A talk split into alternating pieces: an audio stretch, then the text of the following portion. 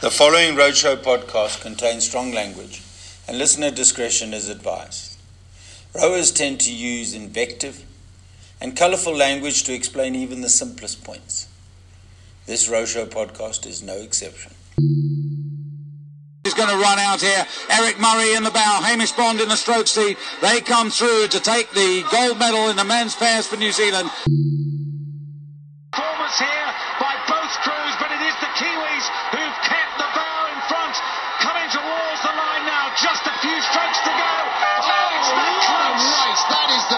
the race I've seen in the World Championships ever. Murray puts his hand up.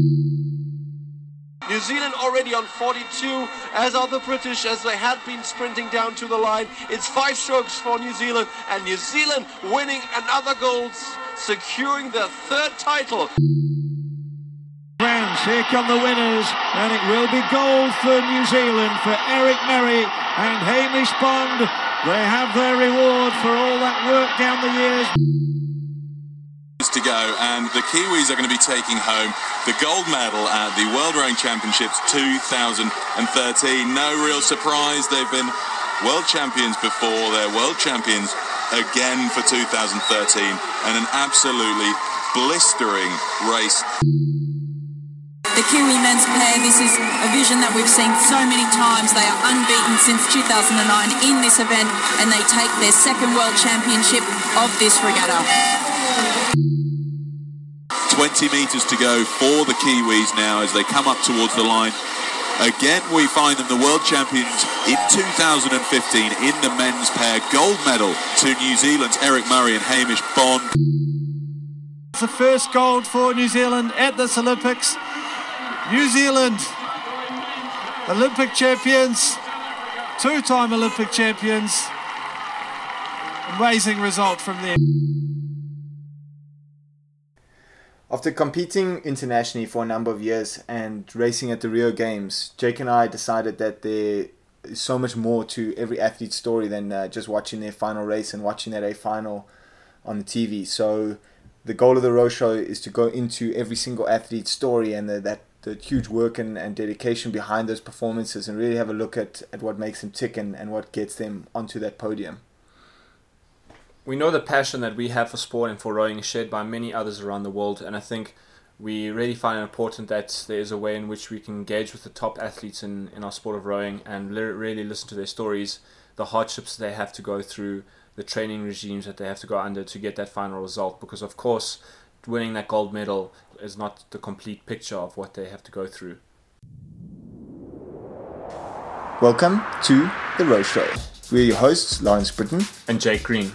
And in this podcast, we're going to go into everything related to sport and performance. And we're also going to talk a little bit about rowing.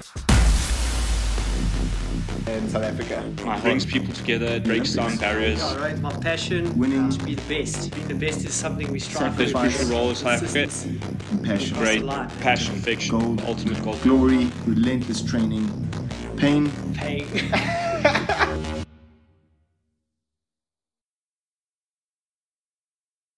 What's up, guys? Uh, it's Lawrence and Jake, and we're back again with part two of the Eric Murray interview.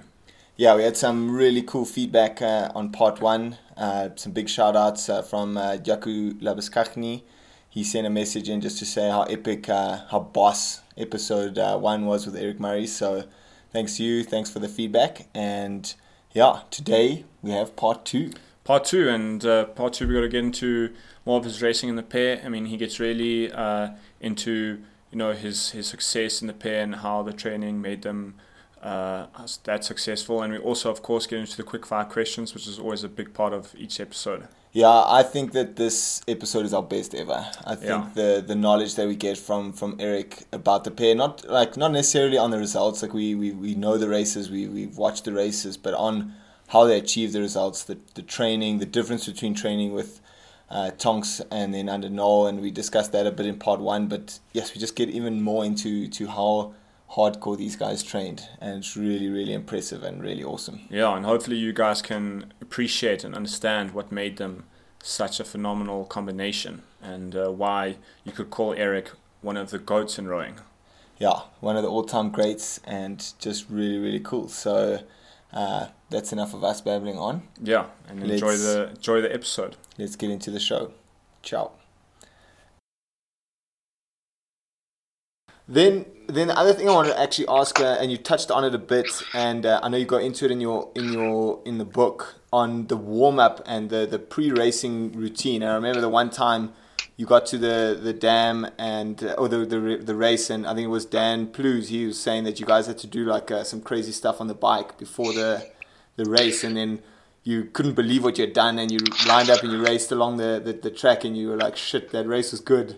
And you're really upset because now it meant you had to, to do this crazy warm up routine uh, for, for the next couple of races or yeah. whatever. Oh yeah, and and I like uh, you know we we with with Dick when we had him as a coach, he he he used a little bit of physiology, but he was very old school. You know, it was just like do the training, just do the time. There's you know there's you got to be doing you know 20 25 hours of training this week. You know, you just got to do it. Where the physiologist. Uh, they're, they're monitoring your heart rate variability, and you know people are taking heart rate in the mornings, and they're taking this and they're taking that, and all this, and they map your training, and they go, oh, you've done uh, like a thousand TSS this week, you know, training stress score and blah blah blah, and and you're like, okay, cool, and and that and that works in a general sense because that you know it's, it is what it is with sports science, and there's a whole lot of research that all these academics have done on it, um, and yeah, and and so Dan was a great physiologist who sort of worked with Dick, knowing that Dick was old school, and he was like, okay, so he's old school, but I'm still going to keep all the data, and I'm just going to see where it goes.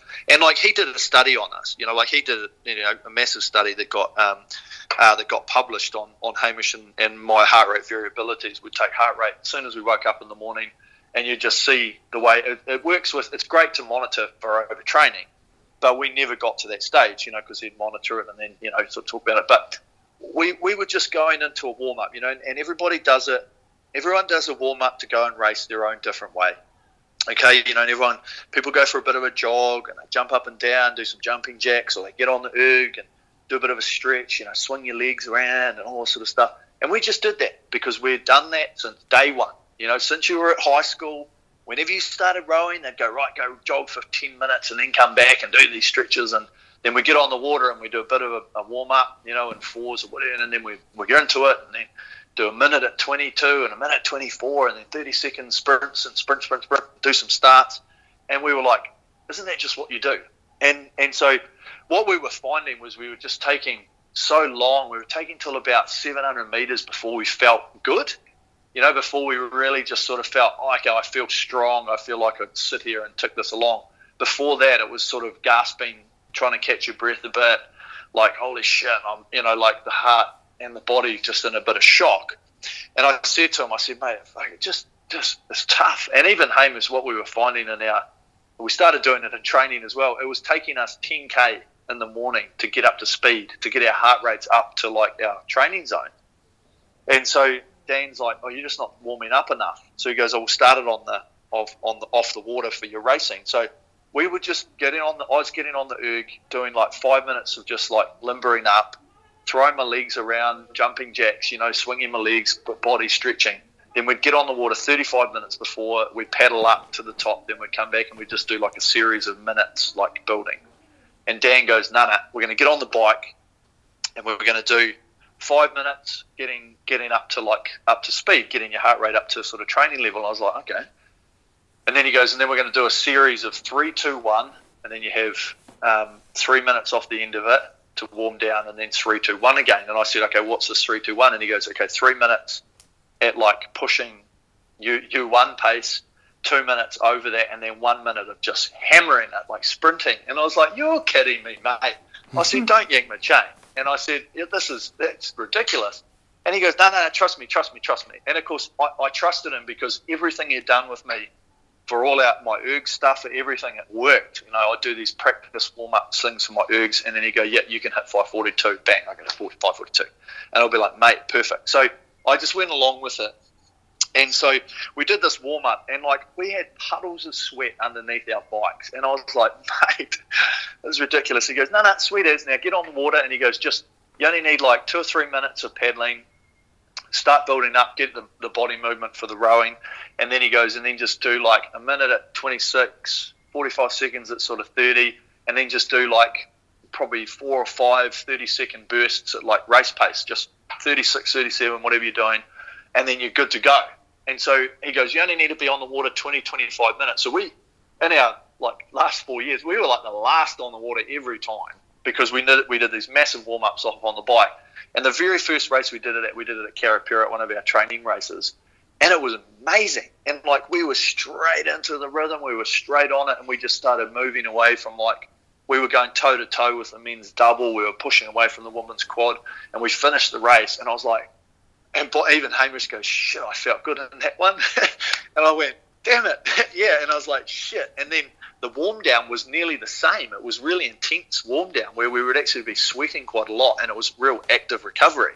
And so from that point onwards, every single race, like every World Cup, every Karapiro race, everything, Nationals race, whatever we did, we'd do this amazing warm up. And he just said, look, you're so fit. And he goes, you athletes, you, you're so fit that he goes, you know, when you're doing a training row, you know, how, how long does it take you to actually get into your training zone to feel good? And I said, oh, shit, if we're doing, you know, like 20K, probably takes me 30, 40 minutes. And he goes, exactly.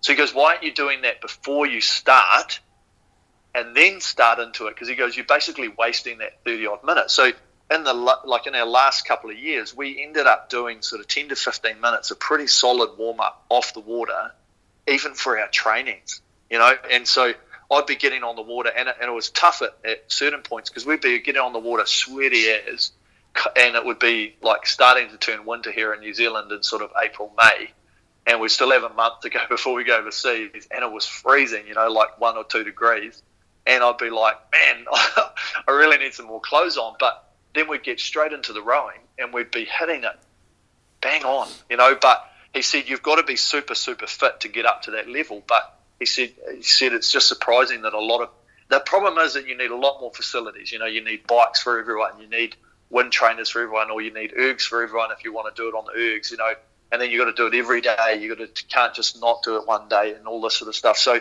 um, yeah, we, we started doing some pretty pretty epic stuff. But to be fair, it really helped us. Um, it really helped us like going forward.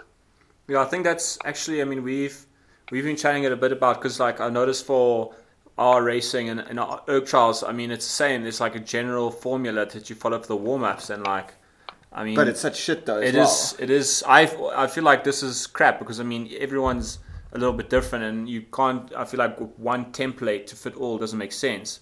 And I, I often find that actually, like you said, in steady state, takes a long time until you're actually feeling pretty good. And also find that when we do multiple pieces on the ergo, the first couple pieces are terrible and then all of a sudden i get yep. i feel like i get i finally get into the, the the tempo of things like halfway through and i'm like shit now i feel like i'm actually working. It does. You you've got to you got to learn about yourself and see even there was the thing see hamish didn't tend to need to warm up as much as i did but i felt like i needed to do quite a bit more.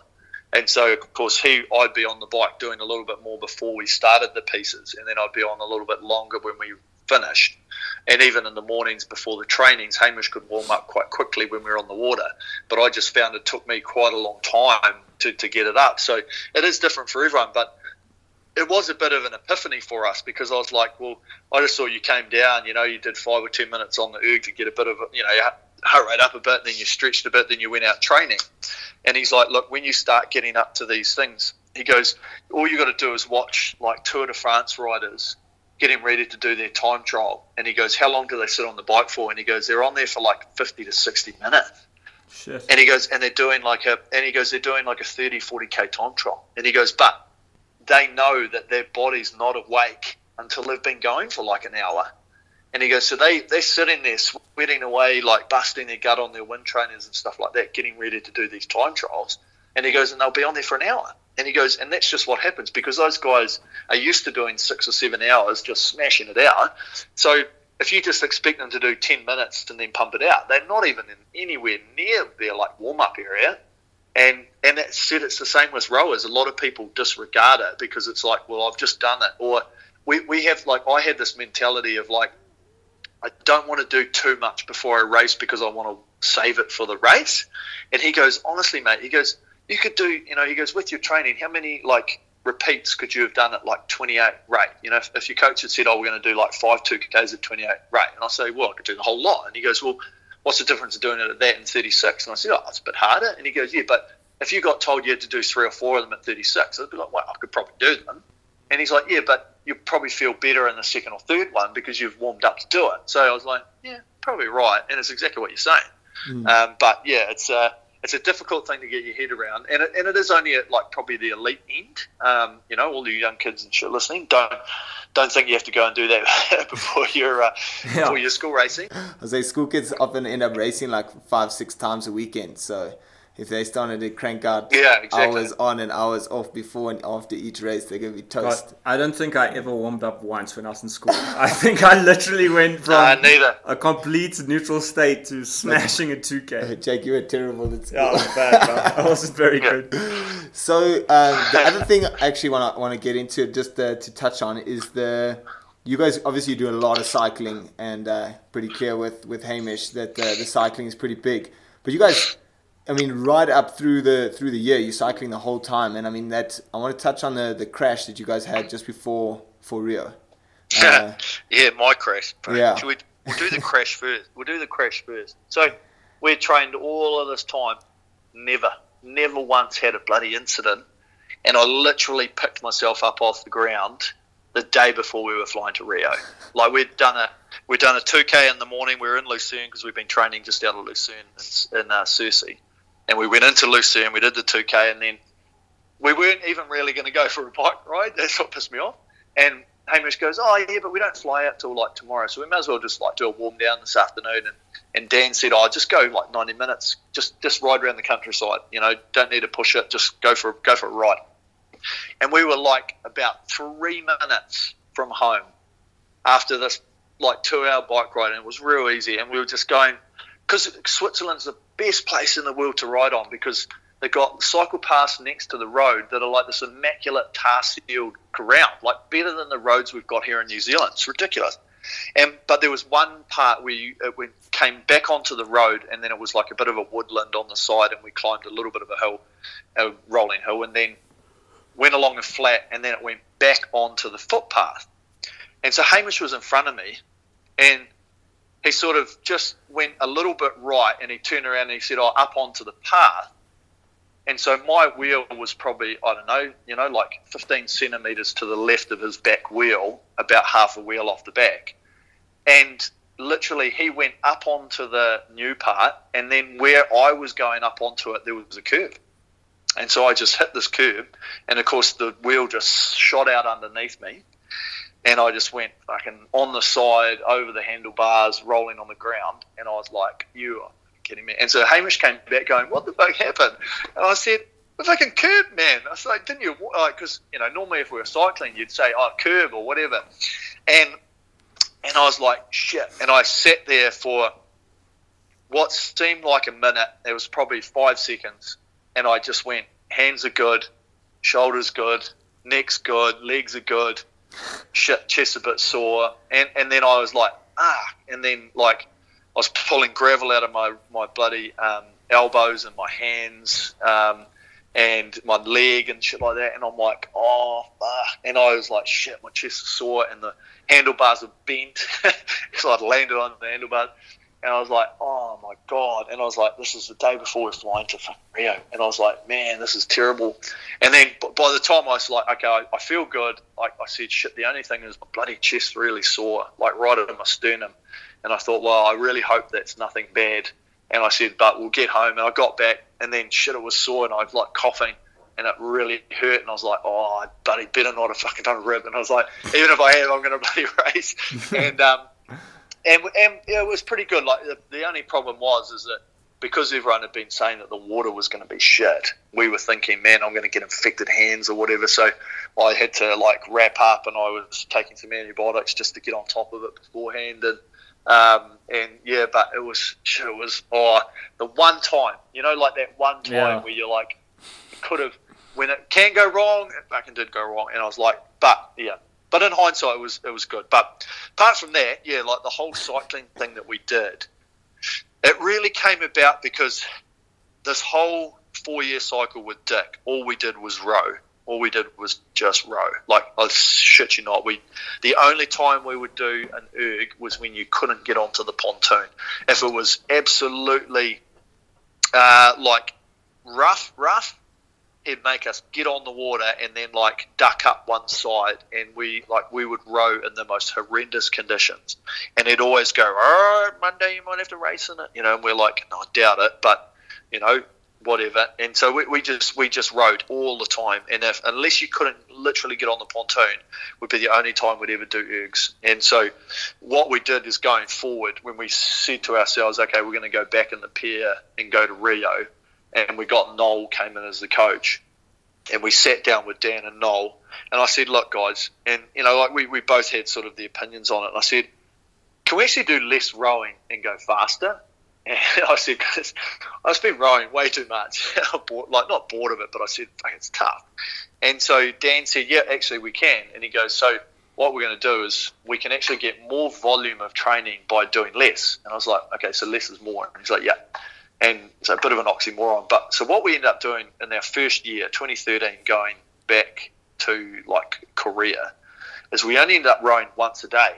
So we rowed six sessions a week, and then so we only ended up doing 12 sessions in total for the week. But what we were doing on the other times is we were doing at least two or three hours on the bike, like two to three times a week, um, and then we were doing ergs for at least two or three sessions on the other one. So I ended up doing three erg sessions and three bikes, and Hamish ended up doing two erg sessions and four bikes because he just loved bike. Um, and but when I mean like when we're on the bikes, we're not just going for a ride. Like Hamish is trying to drop me off the back, and I'm trying to do some work at the front, but it's about 90 10, 80 20. And we're pushing the heart rate the whole time. So we're not just like cruising along side by side, like yarning away. We're actually watching our heart rate going for it. And like the and Dan would be like, okay, I want you to do some like 10 minutes where you need to be up above, you know, like 170 or whatever. And I'll be like, okay. So then I'd jump on the front and just go for it. And then Hamish would be like pulling, he'd either go way back and then come up or whatever it was. But we, we did really solid stuff. And then on the erg, I did a lot of erg stuff where he would um, go, right, we're going to do like, we're going to do 20k or whatever on the row machine, or we're going to do 80 minutes, and I want you to do this, this, and this or we're going to do some physiological stuff. So the hardest, probably the hardest session I did, it's called a drop test on a bike, and the cyclists do it. And it's, he made me do it on the row machine. And so you, you, you literally, it's, it's one minute on, seven minutes off. Okay. But the one minute on is you hit the lowest split you possibly can. So I was trying to hit like 110 and I was just trying to hit 110 and then you've got to hold it as long as you can. And so you're absolutely gassed, like trying to hold it, and the, and the numbers are coming up, and you're holding it, and you've got to do that for a minute. And you, and so you're like, you finish it, and you're like, holy shit, I just did a minute as fast as I possibly could. Then you've got to do it again, and we had to do it seven times. So seven, seven minute break, one piece, and do it again and again and again. So by the time I hit the last piece, my lactate was 23 millimoles, and I was absolutely like in a world of hurt that I've never been in before. And so we just used to do stuff like that, you know, and he would, it was just all targeted for us specifically, like me and Hamish. So Hamish had just working on endurance stuff or sprint stuff, and I'd be doing longer endurance pieces. You know, one of my ones I put on social media one time was when I did uh, four 2K pieces with a three minute break in between, and I did them all under six minutes. You know, like Dan said, I want you to do them at like 400 and whatever watts, like 130 paces. And I, and I said, so you want me to do four 2Ks at six minute pace? And he's like, yeah. And he goes, you, you'll find the last two will be real tough. And they were. Like, I finished the third one. I thought there was no way I could do the fourth one. And then he just goes, man up, man up. And I did it. And I sat on the pace and I was struggling. I had to rate the off in the last 500. But he goes, you know, he goes, now you've done it. And he goes, so next time you'll be able to do it easy. The body will adjust and, and it'll adapt. So and in our years going forward, we, we did a lot of cycling for that reason that you can end up doing, and, and okay, you need the experience, you need to have done the time rowing, you have to know how to row, you've got to have the technique ingrained, all of this other thing. But we went from having like, you know, 20 or whatever hours of like specific, like 20, 25 hours specific training to having like 30 or 32.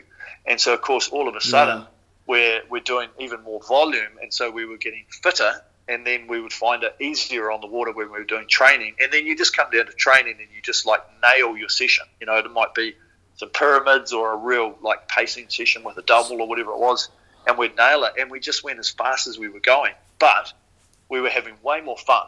We were enjoying it a lot more, and it was just like shit. This is this is exactly what I'm doing it for, and so it, it's been tough because I, I, saw a lot of the younger generation coming through with Rowing New Zealand going, well, if Eric why Warwick and Hamish not bloody rowing twice a day on the water like when we're overseas on, on like our big camp, like before World Champs. And so they'd want to do it because they didn't want to row every day because we all know what like a Friday afternoon session like it's bloody stink, you know, like you've got one more to go before you get a bit of a weekend break. and um, and we're like sitting out there like either on the ergs or on the bike, like cruising around the countryside. And so you get a little, people get a little bit of an envious like streak to them. But the fact was that that ended up giving us more volume, just um, yeah, less rowing. So, so then, what year do you think that you guys uh, were the quickest in the pair? Do you think they were, you were quickest by the end, or do you think you had a? Was there any specific year where you thought, "Shit, okay, this is this is the best"?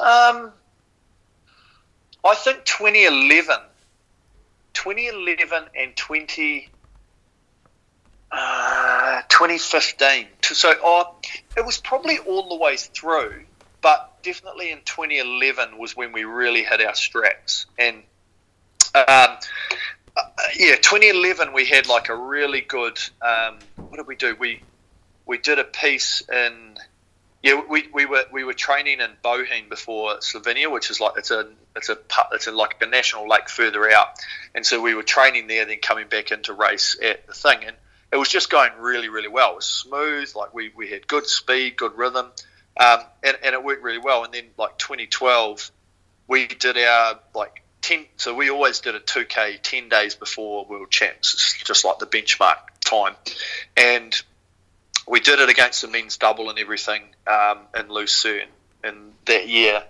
and like we did six seventeen or something flat, dead flat Lucerne, and like uh, someone reckoned it was the fastest anyone's actually gone on Lucerne, like the course record for a pair. And the last time that anyone went that quick, it had like a really big tailwind. So we were like, okay, we're probably quick. And that's when we broke the world record. So obviously we were going real fast.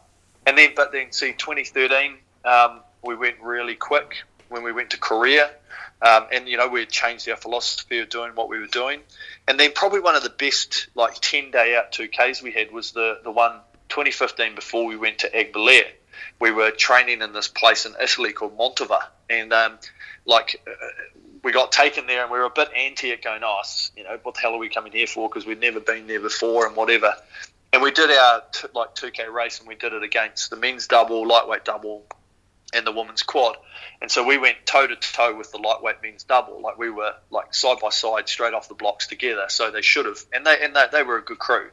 And um, and then all of a sudden we just started like rowing away from them. About 700 meters to go, and, and we got to the end, and Hamish was like, "Shit, that was a great one," and it was a really good good race, and it was quick, you know. And we were like, "Well, that's you know," and we are on fire. And then, you know, we went to the world champs, and and we went really fast, and so uh, we just managed to just hold, like maintain our speed going into those years, and and it was really because we just had we had the knowledge and we had the data. You know, like the, that's the biggest thing is when you when you create these combinations, or, or even a, like as a personal thing.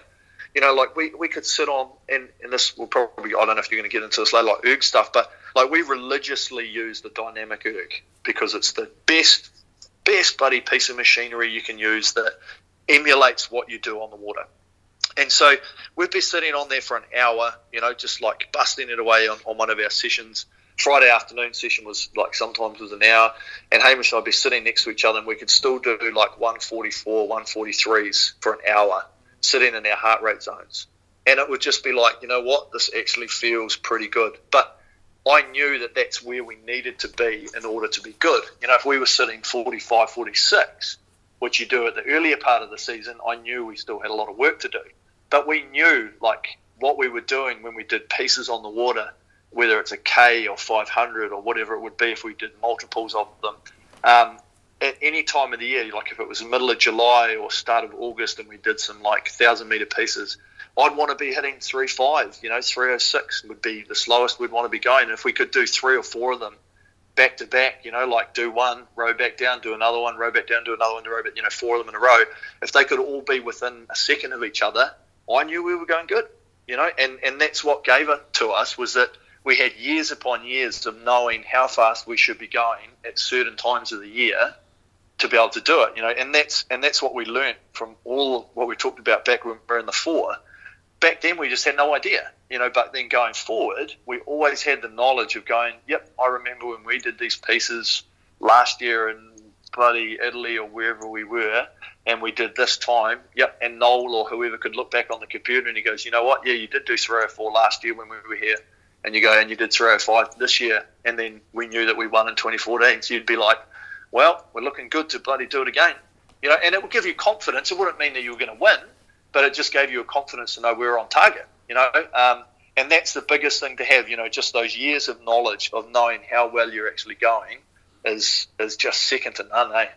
Yeah, flip man, it's really really cool yeah, stuff. It's um deep knowledge there. I we were going to ask you one of the things we wanted to talk to you about was um, how did you manage to keep the standard so high, especially when you guys were winning and you didn't really have any competition. And I think you've just answered you, you throughout the interview. You've answered that exactly. You were you were basically just you know racing yourselves and keeping yourselves honest through data.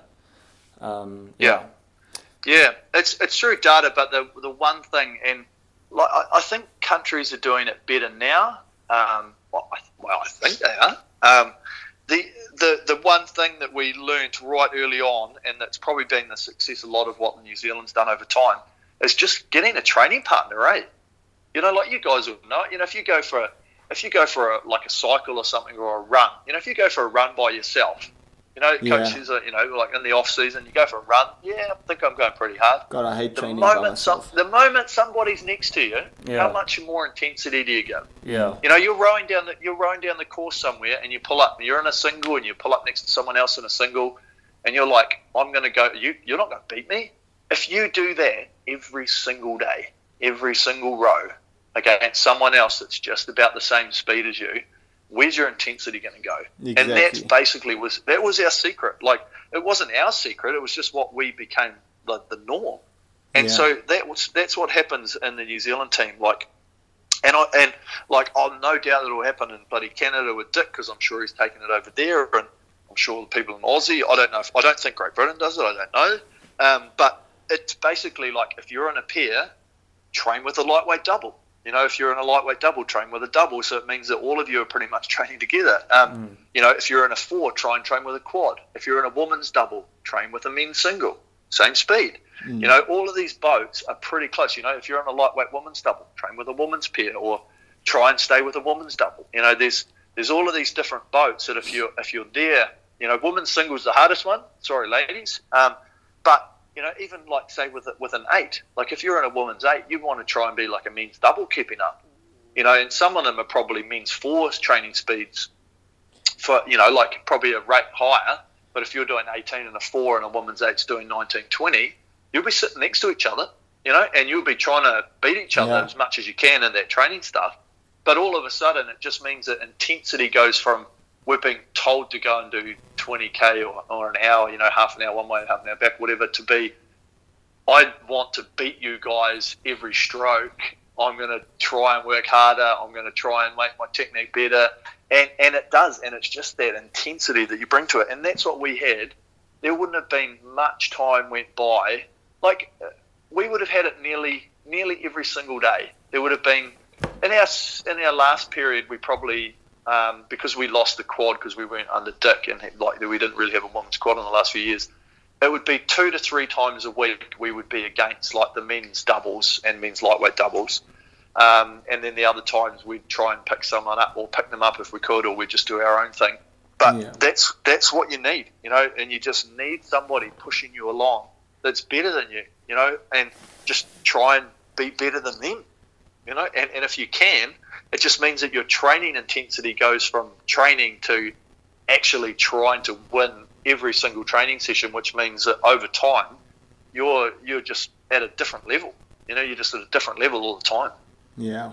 Flip, man, we could carry on speaking about all these things for, for hours, but uh, I think we really want to get into to our quick fire questions. So these are questions that we ask all the, the guests on the show. They are pretty, what would you Pretty say, Jackie? standard. Pretty I mean, standard. But we always get uh, pretty Great interesting, uh, pretty interesting results. So you can Alright, uh, answer them whichever way you you see fit. So the first one is if you could race any boat class at the games, what would it be? Oh, I'd definitely be the eight. Yeah, the big the big one. Yeah. Oh, just because like I like the eight's just so fast and like you know when you jump in one it's so much quicker and it's just dynamic and it's just it's just powerful. You know, there's nothing better than an eight at full tit. You know, because it's so quick and you got all the eight people around you just pumping it along. That to me, I'd love. I'd love to have been part of an eight. Yeah, would have been awesome. Yeah, no, I think that's I think that's definitely if I, if I had to that would be my answer to that question. So is that um, Yeah. what you, Hamish, and Mahé, and then the, the rest of the guys for Tokyo 2024? Oh, it's, I think there's three strong personalities. I don't know if we'd ever get that one going very well. Okay, well, so the next one is if you could choose any three people from any time and from anywhere in the world to race in a Coxless 4 with, who would your three crewmates be? Yes. Uh, wow. Okay. Um, yeah, you can take your time. crikey. Take your time with no pressure. yeah, here. yeah, I know, I know. It's it is a coxless four. Well, actually, that's the thing. It's a four. Problem is sometimes. See, I'd I'd love to be with um, Ebbesen, the bloody lightweight, the Danish, because Oh, he was cool. amazing. And Yeah. of course, he could just. I'm, I'm pretty sure I could have kept up with 42 plus. Um, and, and like, you know, some of those lightweights used to go just as fast as heavyweights. Um, yeah, he would have been. He would have been on the. l- Wow. Yeah, but if you wanted to win, um, But he was basically a heavyweight already. Yeah. Yeah, I know because he was so big. Yeah. Um, I actually, yeah. Um, shit. So I'd probably still keep Hamish to be fair, um, just because I know he went really well in the in a pair, and like he also went really well in a four. Um, um, problem is, I'm only really sort of thinking back to like late '90s into the 2000s because I don't really know a lot of the people back in the early days. Um, Steve would have been awesome to race with, I guess, like Sir Steve. Um, just because, it, like, you know, he's quite a big man already, but I would have loved to have seen him. You know, like I never saw him in his prime. You Yeah. know what I mean? Like in that, in that sort of '92, I reckon '92 to '96 when Yeah. he was in his prime, prime. I reckon he would have been devastating. You know, to race with. Um, yeah, but see, there's been that's the that's the thing. There's been so many cool, like different people that have done things differently and and and excelled in different ways. You know, where like that's the thing. Like a Coxless four, you you really, if you want to have like the best Coxless four, you'd need those guys. But see, in some way, I'd love to like have ever race with Jean Christophe Rolland. You know, when you watch. I watched that religiously as a kid, the 2000 Sydney pair. Yeah, that's a You know, when that's those when one. those oh, it's still one of my favourite races to watch. You know, when those guys they just put the gas on at 750 to go, and it's just like, what are you doing? And then it's like, and like the commentator, I always he goes, they are they thinking it's the 250 to go, and then they're like, nope, oh, and they're still going, Yeah. and like they win, you know, because they just did something out of the box, and it won them an Olympic gold medal. You know, Yeah. like they just threw something at it that no one was even expecting to happen. So, Um, you know, so, that would that would have been pretty awesome. so in your four, um, are you? I mean, there's, there's. Are you gonna stroke it, or I mean, I know you, you, you've touched a couple times on the idea of a, of a Eric stroked uh, Kiwi pair, but uh, Oh yeah, yeah. no, I, I would I would have loved to have rowed with like that's the thing, you know, it would have been pretty cool to row with Steve and um, uh, like Steve and, and Matthew. But then in saying that in a four I reckon they would have been pretty incredible.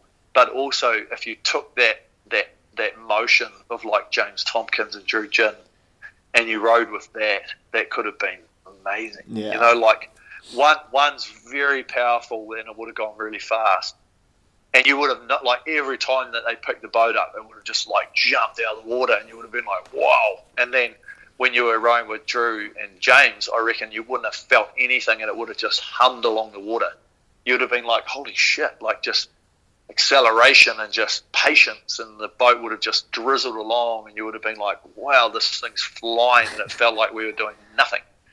Yeah. Um, so yeah, it's oh mate, there's so many. It would have been cool to cool to race with. I know, I know. So when it comes down to it, what's what's what's the four? What's the, the selection? Because you've you've made you've come up with a good squad here. Who would who would make? Yeah, I know. cut? I've come up. I come up with a squad. How do I nail it down? Um, I definitely think Steve would have been one. All right. Steve, Steve, me. Okay, and if it's a four, maybe I might ditch Bondi for a couple of internationals. Um, and I reckon James James would have been a perfect stroke. Tompkins, Yeah. James, Steve, me, and then I reckon I, I still yeah someone in the yeah someone in the bow. Who could have had in the bow? Um, oh, in saying that, even though he, I, I see someone like Tim Foster would have been quite cool as well. Yeah. Yeah. He. I feel like he's often apparently he was he was a technician. Yeah. He I feel like he's often technician, eh? underlooked Like, in that he- four. Yeah. But there's too many. Well, we're just talking, buddy. Um, we're talking the Commonwealth here, guys. We need to like look at some of the the Americans or whatever. Yeah.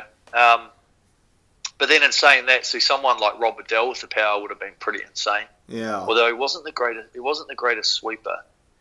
No, just keep Bondi in there as well. I'll keep Bondi. I have to. So I guess. that's that's the four, and then and then the reserves. You've got Eskild Ebbesen, Rob Waddell, Drew Ginn, uh, Tim Foster. Yeah, no, just just just Ebbesen, Drew, and Tim. I reckon. Yeah, well, that's the recipe for success. Yeah. Success. So, Yeah, yeah. so then you have touched on the next question already. Is uh, what's your favorite rowing race of all time that you find yourself watching over and over again? Is that the the the pair from 2000? Oh, the yeah, yeah, the Syd- the Sydney pair.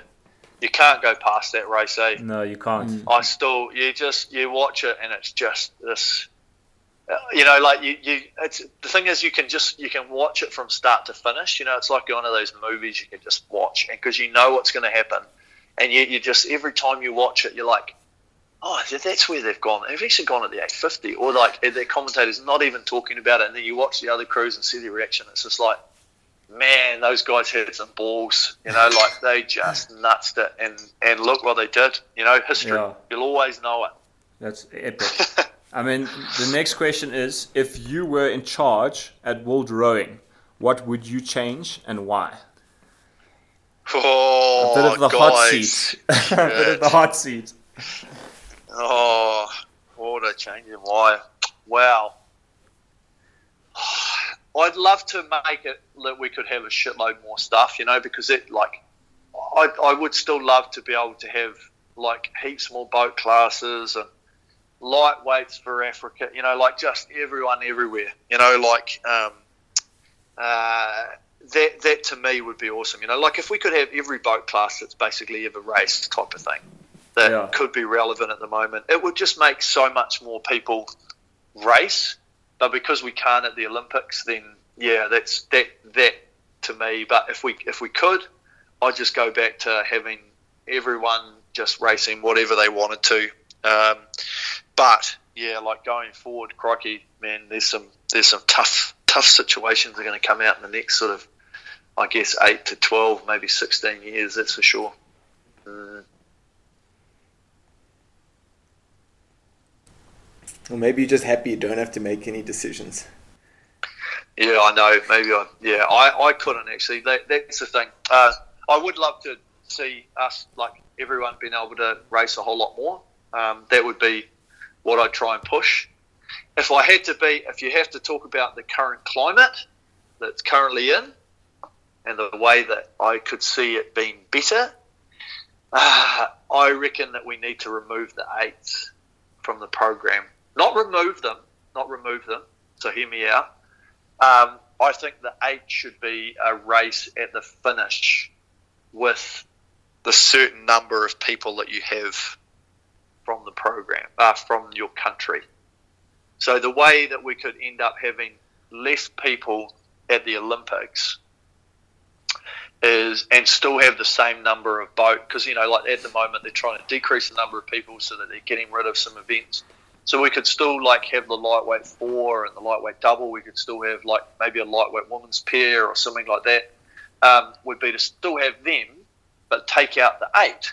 So then of course what happens is you can qualify all these other boats. You can actually put a couple more in of them.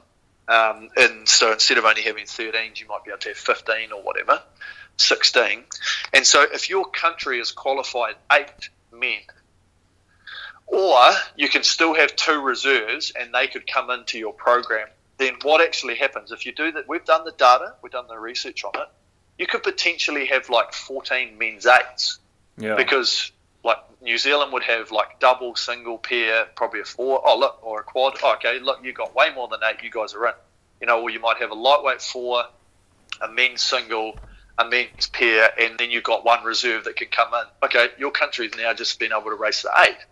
And so Yeah. if you're able to actually do that, yes, you, you do chop out the eights, and, and they're a big prestigious part of what rowing and, and stuff is. But if you actually look at it, it makes full sense. Yeah, that does because a then at, at the end of it, you just have like a two day regatta at the end. You have a heats and a semis or whatever, or heat and repechage on one day, and then you have a final the next. You would have 10 or 12 women's eight because you've got the women's four and you've got quads and all these other boat classes in it. And the men, you'd probably have the same. And then all of a sudden, we're not taking six women's eights or five, you know, what it's seven and eight, whatever we are now, to the Olympics. You could have like nearly double.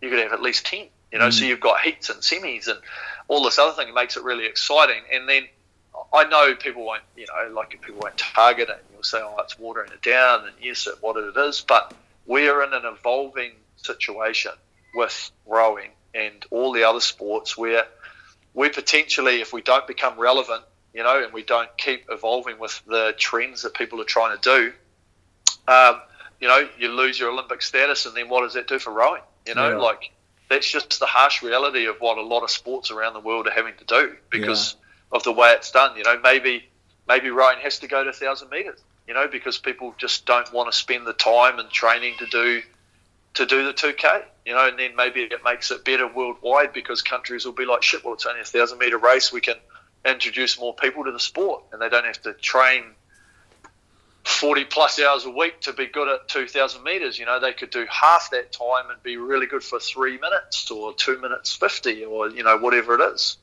Um, you know, so I'd definitely look at those two options to be nice, nice Definitely answers. I like two. the, the idea of doubling up for the eight. Yeah. Uh, you obviously been chatting to uh, Drew Ginn because Yeah. uh, I think that's very similar to, to what he well, had see, to they say. do it in Aussie. They do it in Aussie at the King's Cup, and like we've like if you actually if you do the numbers, like even if you were allowed if you were allowed one reserve, I think we, we had two reserves.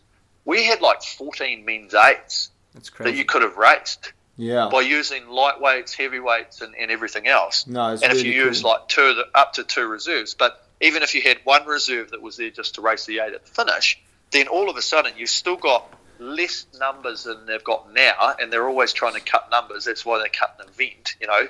And you've still got the same. You got still this less numbers, And you have more You've still got the same number. Of, yeah, you got same number of boat classes and everything else, and you still keep to get your lightweights and everyone involved in the program, and you just make it like that. And so no one's at an advantage because all these other people are like, well, yeah, I sort of do, but we don't just we're not just going to target the eight to like you either got to target the eight and sacrifice your other races, or you got to Mm. race the other races, and then it's just like a throw together eight at the end where you know you do a little bit of training in it, but it makes it more of a lottery because then you're not going to go and go, okay, this year I'm pretty sure it's going to be Aussie, Great Britain, and Germany. Yeah. You know, where you could be like, well, actually, we've got four South African lightweights, a couple from the pair guy and the single in their reserve. Shit, those guys could actually go pretty fast. Yeah. You know, and then and then Denmark could put out an eight. You know, like all of these countries that have got no shit show of getting eight guys to be part of the pair four quad double, you know, and then an eight. Yeah. All of a sudden, you've got the guys, you've got eight guys in the program right there that would love to jump in an eight for a whirl.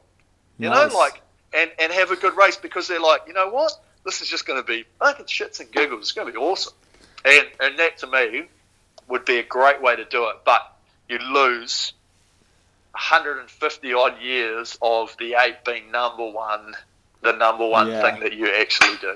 That is a tough. It I like a- it though. I like it. I think uh, Eric for president. Maybe we Yeah, can uh, we can get the start a movement going. Oh, shit. But um, so the next question is um, The Book of Secrets. is the big one. It's I mean, uh, but I think you've already answered it. So we're going to change it up a little bit. It's actually what is your your two K PB, which I think is the the five forty two, but. Maybe- 541, 541. Oh, 541. Sorry, I don't want to. That's right. Don't disrespect this guy. Disrespect I'll, and, I'll, I'll cut. We'll cut. We'll cut the decimal out of it. I Yeah. say 541, but yeah. 541. But no, I did. Yeah, about three years in a row, I did 542, give or take. Like my last, my last erg, pretty certain I did 542 point something. It was high point something, but So- I managed to keep it down there for like, or the 2013 one because we had a bit of a break. Oh, my erg was pretty rubbish. It was like 45. Um, but then the other ones, yeah, they were right back down on the money at 42, like three years in a row. But see, I'm watching all of these guys at the moment doing these like mid 30s, and I'm like, holy shit! And I still that's that is one regret with rowing. See, we did my the last time we did a 2K was March, you know, like start of March, and then we had April, May, June, July, August for like training. So I would have loved to have done a 2K in August because I reckon I could have gone under 540. I don't think I'd do these mid 30s that a lot of these guys are doing, but I, just because we didn't do weights, like because I just don't like. Okay, I've got endurance. You know, I can, I can, I can sit there and set half marathon records at 136 splits, but I can't do like 124s for six minutes. You know, like it's one or the other. You can't do both. So that was what I was gonna. That was Yeah. what I was gonna ask is because you've done a lot of other impressive stuff on the erg. So what do you think is your most impressive piece that you've done on the erg? Uh, I think the half marathon is one. I think that the 10K is one that's that should probably get knocked off pretty soon. I think. Um, at the time, I thought it was pretty impressive. Um, so that's 30, I think it's 31 minutes or 33 minutes for 10K. It's a one, it's a 133 split for like 30 something, 31 minutes. And at the time, it was pretty tough because it was so fast. Like it was sort of going my 5k pace, but I was holding it for 10k. I was like, holy shit. Um, and yeah, that was at the time because Jean Christophe Rolland actually had that. He set that in like 97 or some 98. And so it sat there for like 10, 12 years. And no one had even had a go at it. So that was pretty cool to do that one. Um, few people reckon they've gone that quick, but they've never recorded it. So I think that'll be a good one for people to like take down a peg. But the half marathon and the hour until Conlon beat my hour, um, uh, that yeah, that that those long distance ones, I implore people to do it because it sucks big time, but it really tests your resolve because if you don't start out fast enough, you can never make up the time. And if you start out too hard, you blow massively and you're like in this world of hurt for like 25 minutes or 20 minutes or Yeah. whatever it is to get to the line. But you, you just got to get in, you've got to test yourself and you've got to go, you know what? I, coach said I've got to go as fast as I can for an hour. And you just got to get in this groove and you've got to find something in your head to just watch the numbers tick down and you're watching like 50s and shit and you're like, Jesus, I'm trying to go sub 140s. Oh man, and, and like, you know, it's just, but what it does is it just puts you into a new place and you just got to, you got to find your inner self that can get you through these hard times when you don't think you can complete something and you're just like, I'm not going to quit, I'm not going to quit, I'm not going to quit. And so that sort of thing to me is is awesome for people to actually be able to do. Yeah. And then coming into our last question here is uh, if you had to choose a different sport to go to the Olympics in, what would it be and why? Oh, golf. Golf! What? golf, I wasn't expecting that. Oh, I love I love golf. Eh? I I'm so disappointed in myself that I didn't play enough while I was rowing. I should have because I've got back into it since I was singing. I just I missed it. Eh? Like it's such a beautiful game, um, and it's like you know, there's so much technique, and it's you, and it's the ball, you know, and you're just you're swinging, and it's just like it's tactical. You're like, no, I'm going to put the driver away. I'm going to lay it up, and I'm going to do this, and then you just it's inches, you know, centimeters, and it's like it's either your side or the wrong side. You know, this camaraderie because you're playing in a group with people and all this, and and it's social and it's outdoors and it's just like trucking along and beautiful scenery, beautiful grounds. Oh, I love it, eh? I wish I kept playing while I was doing it. I wish I'd bloody never rowed and just continued playing golf as a kid. yeah, I was gonna say because you're like, I wish you. I, you, you I could have been could have been with Tiger Woods and been a multi-millionaire. And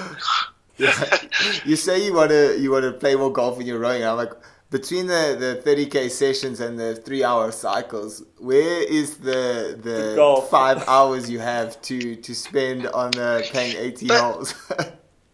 But see, if I if I you can pick up a cheap shitty golf cart for like five hundred bucks, and you can just go to the driving range because like I like that's one thing I, I've said to some of the young guys here. I'm like, you guys have got no idea how much time you waste. And I said, okay, I know there's recovery, but then there's wasted time. You know, like the rows that aren't actually that hard. You know, like it's just like okay, we're going to do a simple 20k session, just a pacey one, and you're like, okay, Monday morning, and you feel pretty fresh afterwards. You're not like gassed out like a Friday, a Thursday, Friday, Saturday, and then you sit there at home until three o'clock in the afternoon, and you're just like, well, I could have got a golf cart, pick one up cheaply online, and then I could have gone down to the golf club and played nine holes. Yeah, we've done it. Um, we've done because like our Thursday afternoons are like where we have the most time, so that's where we try and uh, get to the golf because actually it is really really epic. Um, cool. So that's like all the all the formal stuff, and maybe just to finish off, um, just explain to us a bit of this the the, the YouTube channel, the concept two erg stuff that you're doing, idea behind it, and, and, and what you what you're going for. Yeah, so I'm training so I can come back and win in Tokyo. No, um, Good start. no, no, every, yeah, everyone, everyone's, everyone asks me that question. No, um, so I like I work for Concept Two here in New Zealand, and we we've just been proactive, like around what FISA's trying to do with indoor rowing. So, um, you know, uh, we're trying like FISA as a sport has got to develop rowing. You know, and they're doing a great job of it with all the developing nations. You know, we, we see how countries in the middle of Africa can get race the African, you know, games and then come to the Olympics. And so you've got to make rowing accessible to everyone around the world. So at the moment, you know, there's probably two, three million people in the world that row, but there's probably two or three hundred million a day that use a rowing machine. So if we can somehow create a program around indoor rowing being bigger than it is currently, more more stuff, people identify that if they use the rowing machine, they're a rower. You know, not just the rowing community, but all the CrossFitters, all the people in the gyms, all the people trying to be fit and healthy around it. Then um, that as a sport, then we go to the Olympic Committee and we've got we've got 300 million people that row. You know, and all of these type of things just add to our sport being relevant. You know, different ways that we can do things. So, you know, we run the New Zealand Indoor Rowing Association down here, and we try and we ran a competition, national champs last year, and we're trying to do a lot of things because, you know, you see it's one of the biggest sport at the Invictus Games. You know, with all the disabled, um, uh, like armed service people. And so there's there's huge potential that anyone, no matter what age, no matter your ability, can use an indoor rowing machine. So obviously hand in hand with Concept Two currently because they're the number one suppliers in the world. Um, we're just trying to do that. And so first and foremost, you look out there and you're like, well, you know, if somebody wants to get involved with it, how they do it. So I was just like, well, why don't I just do some training sessions that get people involved? So I basically just started the YouTube channel um, to do programs, and so already, you know, people follow along. You know, so someone that's wanting to stay fit, wanting to stay healthy, because I let myself go. I just drank too much beer, played too much golf, and pissed around, and um, and I got pretty fat. So I'm just trying to get back into shape, get myself healthy again, and I'm doing it on the row machine because I know how bloody good it is. So um, the other thing too is we're in we're in a, a development stage with an app. So I'm doing programs and stuff at the moment, and I'm going to do all the sessions and put them online. So if somebody, and there'll be different levels of it as well, so I've got a hell of a lot of rowing to do on the machine. Um, someone can get online and go, I'm going to do a 10 week program for my 2K. I'm going to follow what Eric's got, and this is going to drop my my 2K time. You know, and it's going to be on there. So you can subscribe to the app, and then you can go on there, and it's like, you know, there'll be six or seven, six sessions a week or whatever it is on the rowing machine, and then you subs you do that with all your other stuff that you're doing at the same time, and this will work towards you being faster on for your 2K or faster for your 6K, or if you're just a general person wanting to get fit and healthy then we just do short sessions or short interval stuff where you're you're not sitting there for half an hour, an hour. You know, like going, oh my god, you know, like because you need to do that at a lead end.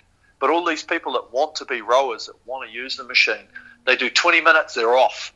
But of course, we could do it 20 minutes really effective, so they get the maximum benefit out of it. Um, and so that's all working at the moment. It's all in the pipeline.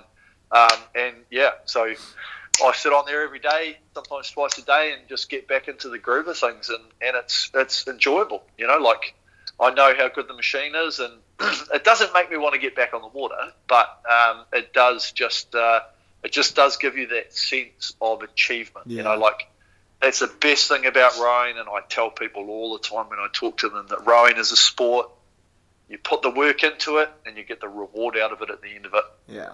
No, it's really cool. I, I really dig what you what you're doing. it's also similar, like for us as well. Like we just realized that there's there's so many cool uh, athletes out there, and there's so many cool stories out there that uh, Row Show just to bring more to the rowing community. You know, there's not enough content out there yeah. about how epic our sport is. So. Um, Yeah, really well, that, cool and, and that's and that's what's happening in this day and age as well. Like with your smartphones, and you know, like name name a person. If you don't if you don't see someone running down the road when they're off for a run with headphones or earpods in or something like that, holding like their phone or got their phone on a strap or something like that, you look at them going, shit, how did they do that without any like music? and it's yeah. the same when you get on like a machine. Like people want to be sitting on a bike and a wind trainer and they use Zwift and they race each other. Yeah. Um, you know, or Peloton. And and so you're like, even on the treadmills, you'll be on a treadmill in a gym and you've got a screen in front of you. So we should be doing the same on the road because then more people will actually use it. So if we can start with this, then it develops, you know, and we not only I'm going to do it, I'm going to get other people to do it as well. So um, yeah, we've we've got some great things in, in the pipeline, and, and, first and foremost, if you want to get anything done, you've got to be proactive and do it yourself, and let it evolve from there. Yeah. Yes, no, that's uh, yeah. I mean, also, I mean, like, there's definitely, like Lawrence said, there's a space at the moment for things like this to grow, but Eric, that brings us to the end of our conversation. Um, thanks so much for coming onto the podcast. It's been awesome. I'm glad we finally got you um, online. No, thanks, guys. No, happy to happy to chat, share my stories, and yeah, hopefully um, people have enjoyed listening. No, yeah, I'm people sure they love will. listening. Yeah, and I think we, we might have to do another one at some point to talk about all the stuff we missed. But uh, really, really good start. Thanks so much, man. Nah, all good. Anytime, gents. Of course. Cool. So that's a wrap for pod one and two of Eric Murray. I really hope you guys enjoyed it as much as we did. We thought that there was so much wisdom, so much knowledge uh, in that episode. We're gonna have to go back and listen to that a couple more times to to really let it soak in. But just really, really impressive and really cool. And I enjoyed the quick fire questions so much as yeah. well. Hey, Jakey. No, no, of course. It was, uh, I think, all in all, one of our our best episode ever. And um, if you guys really liked it, please let us know um, by emailing us or getting hold of us on Instagram. Please go and review the show. It really helps with how our podcast performs on the internet and online. And don't forget to go uh, watch the links in our show notes to go watch Eric and Hamish win multiple races. There are plenty um, in there from World Rowing, World Cups, and Olympic Games. And also, just a shout out to World Rowing for providing us with the commentary that we use at the beginning of the episode. And yeah, have a good week. Yeah, see you soon with some new epic content. Tops. Tops. Cheers, guys. We're out.